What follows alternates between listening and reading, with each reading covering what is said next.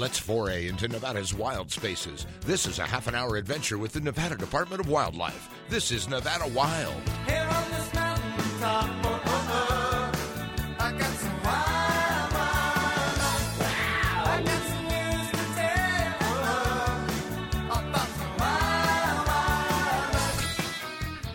Welcome to Nevada Wild, brought to you by the Nevada Department of Wildlife. I'm Ashley Sanchez, joined by co host Aaron Keller. We are back in his office, and we're joined for the very first time by Upland Game Staff Specialist Justin Small. Justin, welcome to your first podcast with us. Thank you. It's a pleasure to be here. Yeah, it's great to have you here. And while you might be new to this position, you are not new to NDOW. Could you tell us a little bit about where you've been? Yes. So I've been here for the last almost two years. I started with the Sagebrush Ecosystem Program in February of 2021, and I was NDOW's lead at the at the SETT, which we call the Sagebrush Ecosystem Technical Team, and that's kind of my entrance into NDOW. Nice. So that was a um was that's a habitat team, right? In It is. habitat division. It is. Its oversight is through the Habitat team. I was hired by Alan Jenne when I came in. Of course, is now the director, and Mark Freese took that position over just before I left and took over for Shawn Espinosa in the game department as that playing game staff specialist. nice. Well, I feel like the insight you would have from that position would be really beneficial to the upland game staff specialist since everything as we always talk about is so intertwined. Yeah, yeah. It gave me a, a, a definitely a unique purview and a view shed on what's coming into NDOW uh, and our responsibility as a game agency, but also a conservation group to look at the the level of disturbance that's coming in on the landscape as far as green energy. I was NDOW's not only lead at the SETT on um, uh, at the program, but also I handled all the debit transactions coming in. And what we mean by debit, it's a proponent-driven conservation credit system uh, mitigation. And when you see the level of threats that's coming in on the landscape that could potentially impact wildlife, um, kind of gives you a different perspective on what we're dealing with on a landscape level. I bet. I could see that. Yeah. So then this position opened and you applied and here you are? Yeah. So to get in, I don't know if you guys want me to go into a little bit of my background right now. Yeah. But uh, I'd come here in hopes of uh, moving into a position like this. I didn't know if I would, you know, take over for Shawn Espinosa, that's done a phenomenal job across the arc of his career the last 20 years. Uh, I've known of Shawn a little bit, not didn't know him personally, but of his work, uh, but also uh, with NDOW's involvement in the western states as far as sage grouse management. Um, any upland game bird biologist position that takes up about 80% of your bandwidth. Sometimes that's unfortunate, but it's by necessity as far as sage grouse being a landscape species and where they're at. Um, looking at overall management in uh, western habitats. But I'd spent the last almost eight, well, actually a little over eight years at this point uh, in research with greater sage grouse. I did a PhD, finished up in 2020. I came back a little later to finish my graduate work and research greater sage grouse response to habitat manipulation projects at the landscape scale in the form of conifer removal, pinyon juniper removal in northwest Utah, and kind of been neck deep in that world. Uh, don't want to be single species focused my whole career. I love other Mhm. upland game bird species. Uh, have a lot of fidelity to quail and chukar, uh, sooty grouse, dusky grouse, but I'd had my eyes on this position when I came, and uh, thought Shawn was going to stick around a little longer in it. But when it came available, I wanted to wanted to shoot for it. So super thankful to have the position, and uh, really looking to forward where it goes, and kind of taking the helm for Shawn and kind of moving things in the future. Yeah. What perfect timing. And again, just all of your background you've mentioned sounds so perfect for it. I could see why you're the new Upland Game Staff Specialist. And then we usually do have Shawn on this time of year, but now he's the Game Division Administrator, very deserving of it. But um, Absolutely. we have you on to talk about something that upland game hunters look forward to all year long, and that is our chukar forecast, which we just announced today, the day the podcast is being recorded. Yeah. Should be a great year for Chukar, especially with the the winter we had and the flush of green early in the spring and later in the spring. Some of the eastern range I feel could have been uh, set back or retarded a little bit as far as um, uh, nesting and, and brooding goes. I think some of the broods could have been a maybe interrupted could have caused the second brood, or habitat could have been good enough in areas where they did renest and have a second brood, which is abno- abnormal. Conditions have to really be right that that happen in more R-selected upland game species like chukar. Nice. It's a little bit more common in longer life live birds and um, within the gallinaceous bird world, upland game birds like a sage grouse. Um, but within chukar, it's a little bit more rare. Huh. So I think we could have a really, really good year and talking to the staff. And I wanted to also give a, a shout out to all the regional staff, uh, regional biologists, not just, uh, you know, obviously game doing the heavy lifting, but uh, fisheries. Um, within the report, I said regional biologists this time instead of just game biologists because um, we had a few folks say, hey, be sure to mention we had fishery folks join in and, and even help with data collection. Wow, that's So- the one NDOW spirit right there. And coming from a research background where there's a lot of data cleaned up post process before you kind of run an index through the analysis, I can say that uh, very um, with happy with what I seen with the data collection coming in from the field. Very, very minimal post process cleaning, almost none before I crunch the numbers. So shout Yeah. it does, and shout out to them. We got high quality Yeah. staff out there in the regions, and yeah, the level of professionality is is top notch. And that's reassuring. We're putting a good report out there with really good data from our team. It is, and like I said in the report, and Shawn said in the past, it's not a complete cross section of the an index of the chukar population across there, but the better better data we get, the better inference we can make on what we do know we have on the landscape. So it's worth getting that quality data, and we're appreciative of it. Can you explain what goes into the survey, or like what the process is to kind of get the data? Yeah, so um, obviously with this year the weather was impeded a lot of that, and some of our surveys come in later. But they have they have routes that they go and do either sometimes they'll walk routes or they'll go to certain areas where they can see the have a view shed on the guzzler or something and they'll go back and replicate those as many times, two to three to four times to feel like they're getting a good index of what's going on in that area. And that's that's in the southern region, that's in eastern region, in western region. Routes are spread throughout the state in a bunch of different mountain ranges. They are. They're stratified across mountain ranges in areas that is where it's repeatable they can get to. Sometimes they're walked into, but it, it helps to have areas where you know you have good bird densities in the past, and then we can replicate that, and that gives us an index over time of what that data looks like across the arc of time, and, and then instead of just going to random locations on the landscape. Yeah, which makes it even more important to have a regional staff member that knows the area, knows kind of the population or where to find birds. Yeah, I mean, you take people like Mount, Matt Jeffers in the Eastern region, and, and that crew out there, Scott Roberts, they've they've been out there a long time, and and uh, Jason Salisbury, and and all the regional staff. And there's I don't want to miss anybody. I can go through them all, but they just have a a memory and a legacy of that knowledge out there, and they know where to go and how the animals use the landscape, and they can just interpret or interpret that uh, habitat conditions and seasonality and where to go and where to find birds that sometimes the staff specialists don't know that. And uh, super appreciative for that.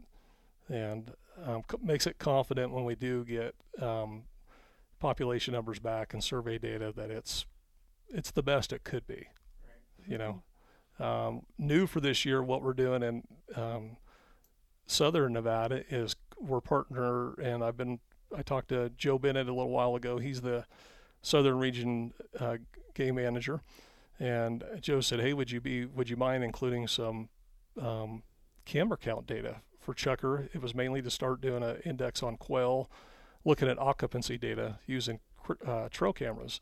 And i said yeah send me the data. Well the data was phenomenal. Had over one million photos. gosh. and um, so we was able to get a really good uh, kind of interpretation of what's going on with that chukar population down there and production was really good down there too the bird densities aren't as high as they are in the uh, eastern and western more northern regions um, but it showed production was good across the state Yeah. uh, and they're kind of outside the southern Great Basin down there, and and you, they rely more on mon- monsoonal weather. We rely we're more upper Great Basin, Intermountain West, higher precip, and but it was good to see that production across the state. Though I probably wouldn't drive if I lived up north from Reno to go to southern Nevada to hunt chukar, but pairing that with a Gambel's quail hunt, it's a phenomenal opportunity. Yeah. Yeah, And- somebody that lives in southern Nevada, Yeah. give them a pretty good excuse to get outside and go. Yeah, and and and I would uh, one thing I'd say if you live in Southern Nevada, reach out to the game division down there, or you can reach out to me, and maybe we can give you a little bit better resolution on pointing you some in the, the right directions that I wouldn't say in the report.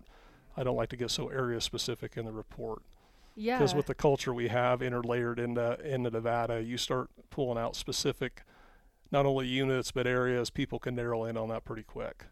Yeah, no, that's good for people to know and that they could call you. You might Yeah. be getting a lot of calls, so No, I'd that's be good. careful throwing that out there. But um, yeah, no, that's a great resource and awesome that Joe did that for you too. It goes Yeah, to show.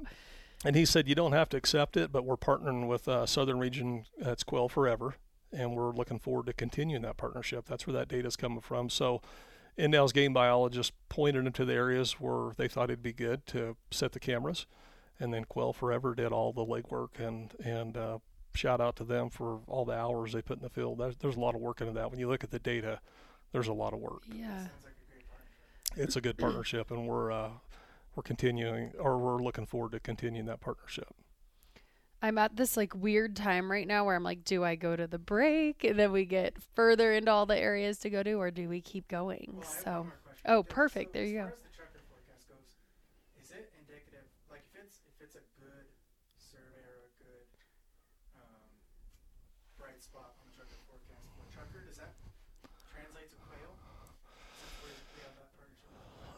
um, yes and no. I would say this year uh, it's regions more region specific, but just simply because when you have heavy snow loads, like in the eastern region where we do have some quail, it's limited because of higher elevation, high precip. The precip's good, but the snow load's not great on valley quail populations.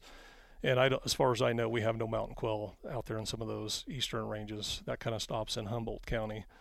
Um, but in the Humboldt County, Pershing County, and all the counties, and then the southern uh, Esmeralda, and them, the, the quail populations look pretty good. Yeah.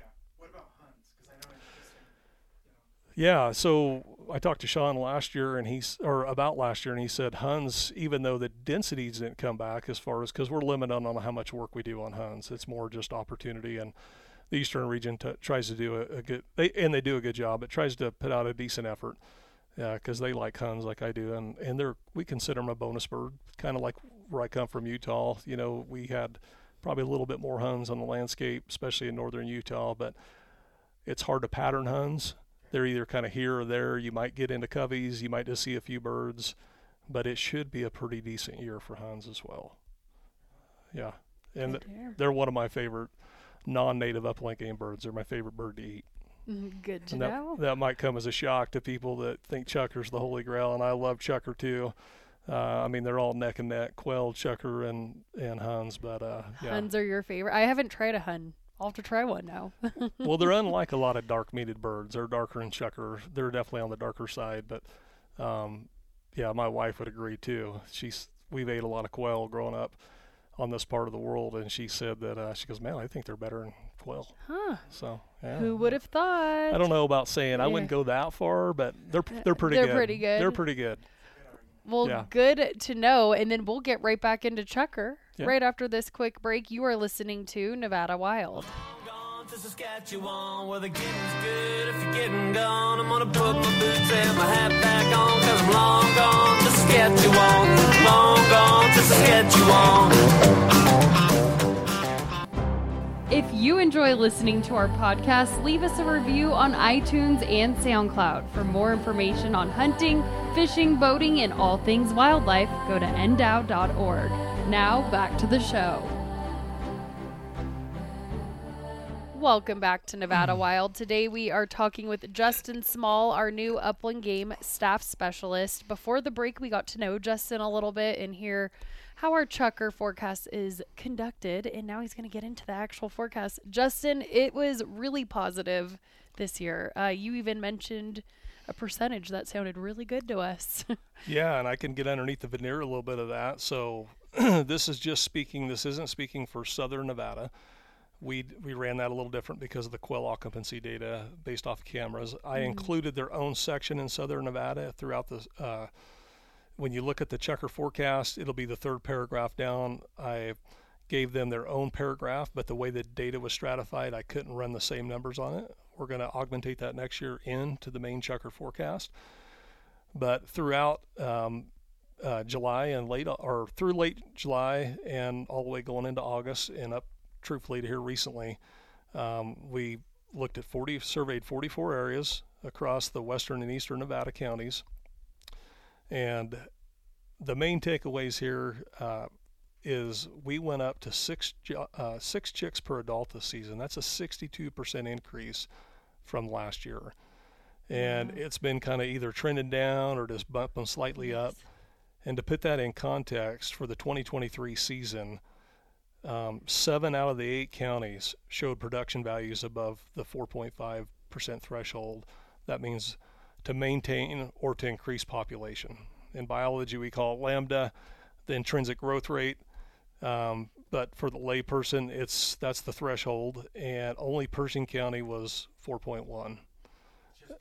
just barely, and it still wouldn't steer me away from going and hunting Pershing County, especially for the folks that have you know long-term knowledge of that. It's going to be still be decent, but there's other counties close by that if if you have the ability and the flexibility, I think I'd probably go there too. Yeah, no, that is great to hear. I was saying during the break, it's been the last few years, we've just had such dry years that it just hasn't sounded as positive. And this just good news for upland game hunters.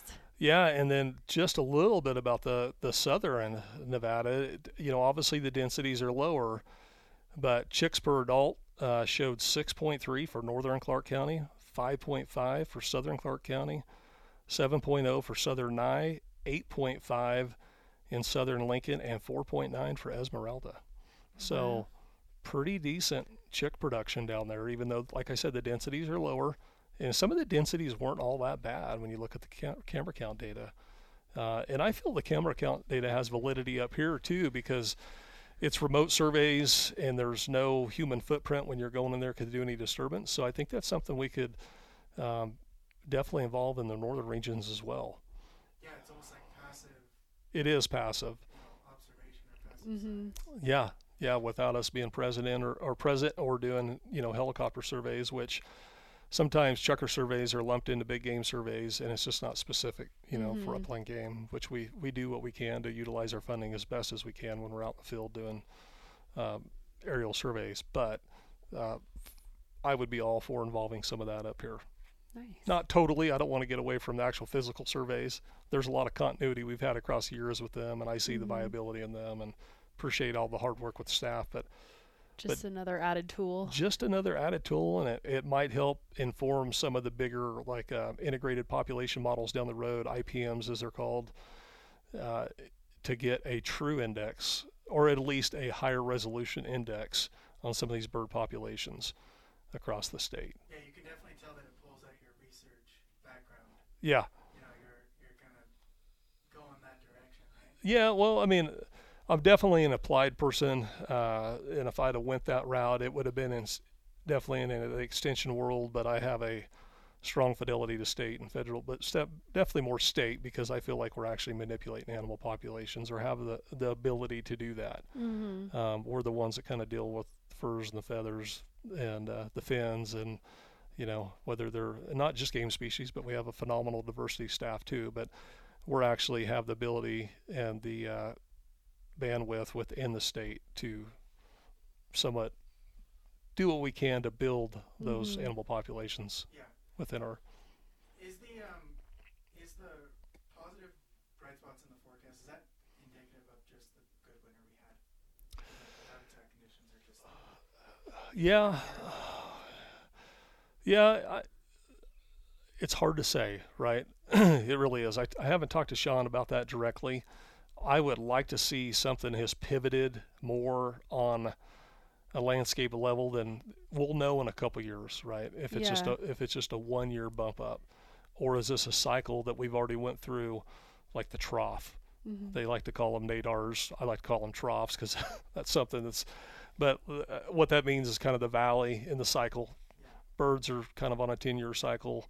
Chukars, sage grouse are on a 10-year cycle, and, and there's a little bit more variability in the R selected uh, upland games bird species, but we're hoping it's a pivot more towards, you know, a positive direction. I'm not looking for the type of winter we had last year again in Nevada. Yeah. It's not as like a once in 50 year winter here, like it because it was more substantial over on the Sierras, but um, the amount of uh, production that it puts out across the landscape in all different habitat associations, but definitely in more of the Wyoming sagebrush, mountain sagebrush species, plant species, and the animals that use them, they seem to really benefit from these bigger winters.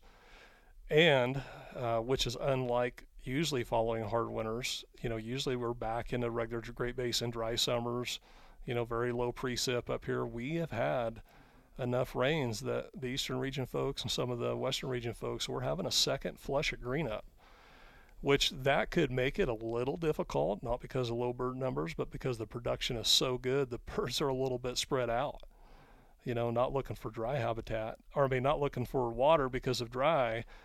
So they don't they don't need the free water. Yeah. you know they're making metabolic water just I off plants I know every year um, when we get some rain, right, like right before the opening, it makes the experienced chukar hunters kind of happy because it kicks everything Mhm. off yep I guess I could see that being, you know, such a good spring. Yeah, yeah, and I and I don't knock the guys that don't have a dog. I mean, I'm thankful in Nevada. A lot of times we have good enough chukar numbers that you can be pretty successful without a dog. Mhm.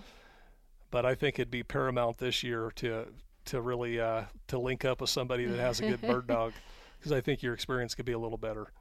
Yeah. You know, I don't foresee it drying out. It's it's kind of late in the season. Even if we did dry out a little bit, I think the birds are where they're at. Need that they're they're probably going to remain somewhat not associated directly with water sites.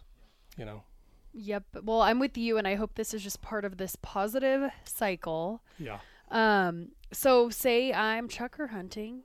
All of our calls that come in from chukar hunters right around now are where do I go? Where should I go? Could you get into some of the different spots people should head out to? Yeah, you know, and I'll, I'll name out a few mountain ranges, and guys will know where this is at, and it's really no secret. But if I was in Churchill County, uh, Sand Springs, Stillwaters, uh, Clan Alpines, they all, and even uh, they all had really good production.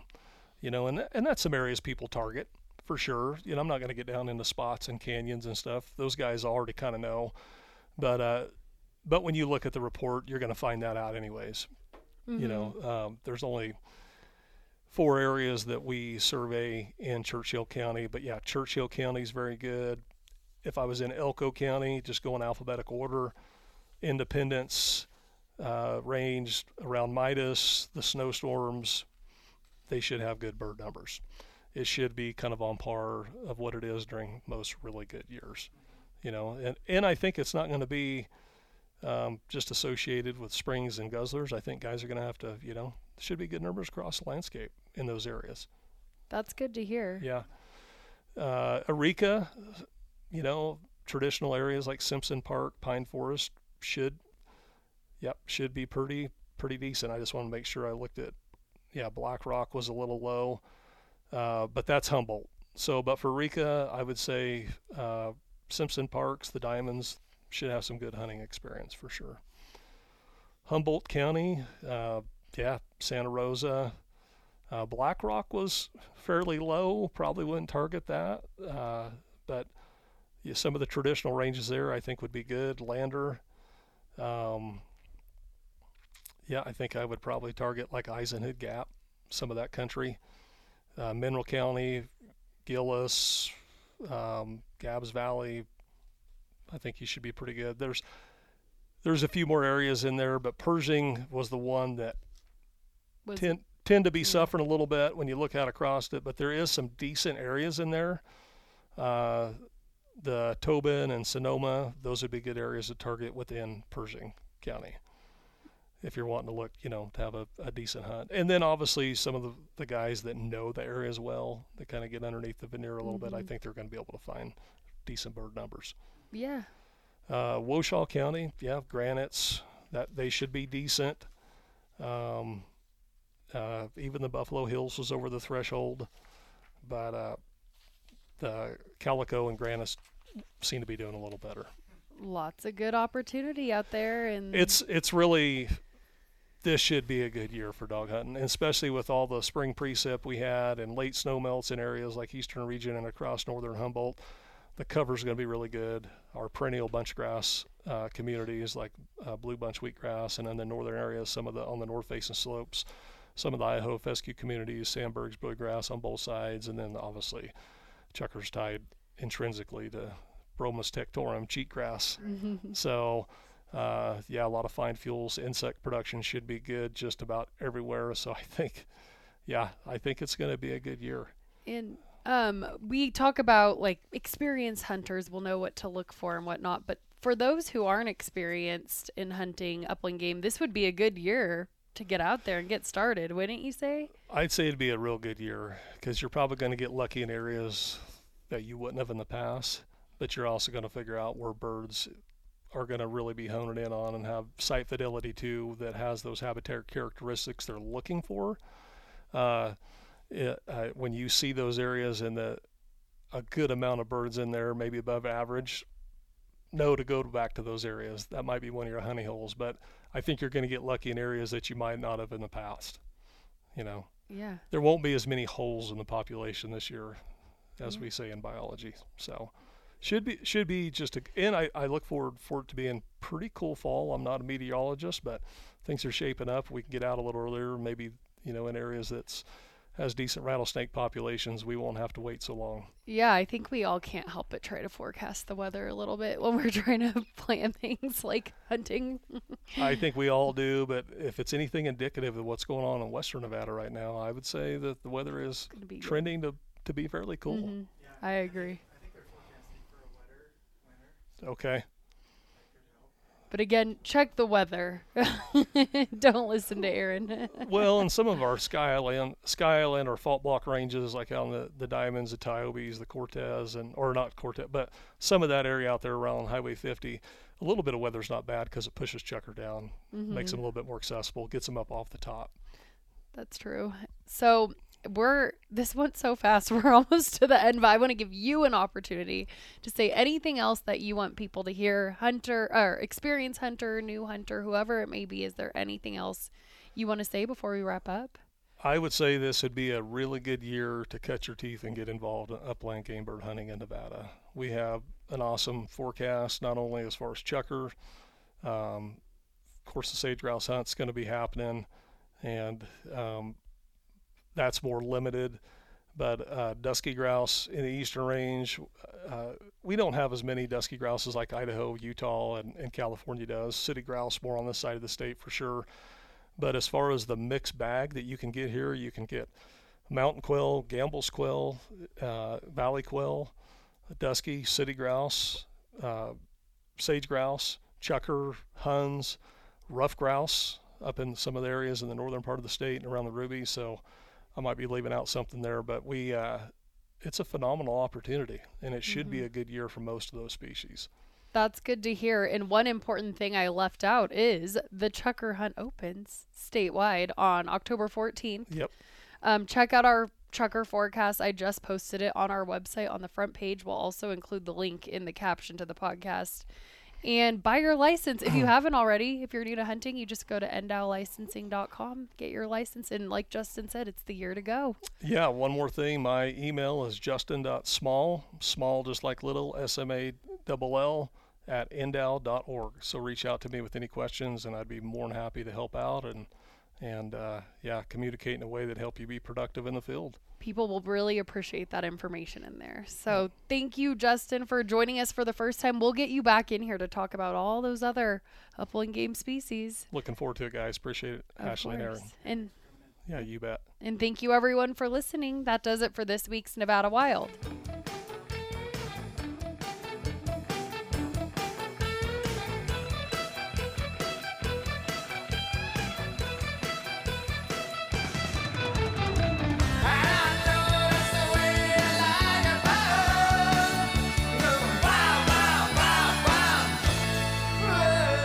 Us again next week for our next adventure, Nevada Wild. It's a production of the Nevada Department of Wildlife.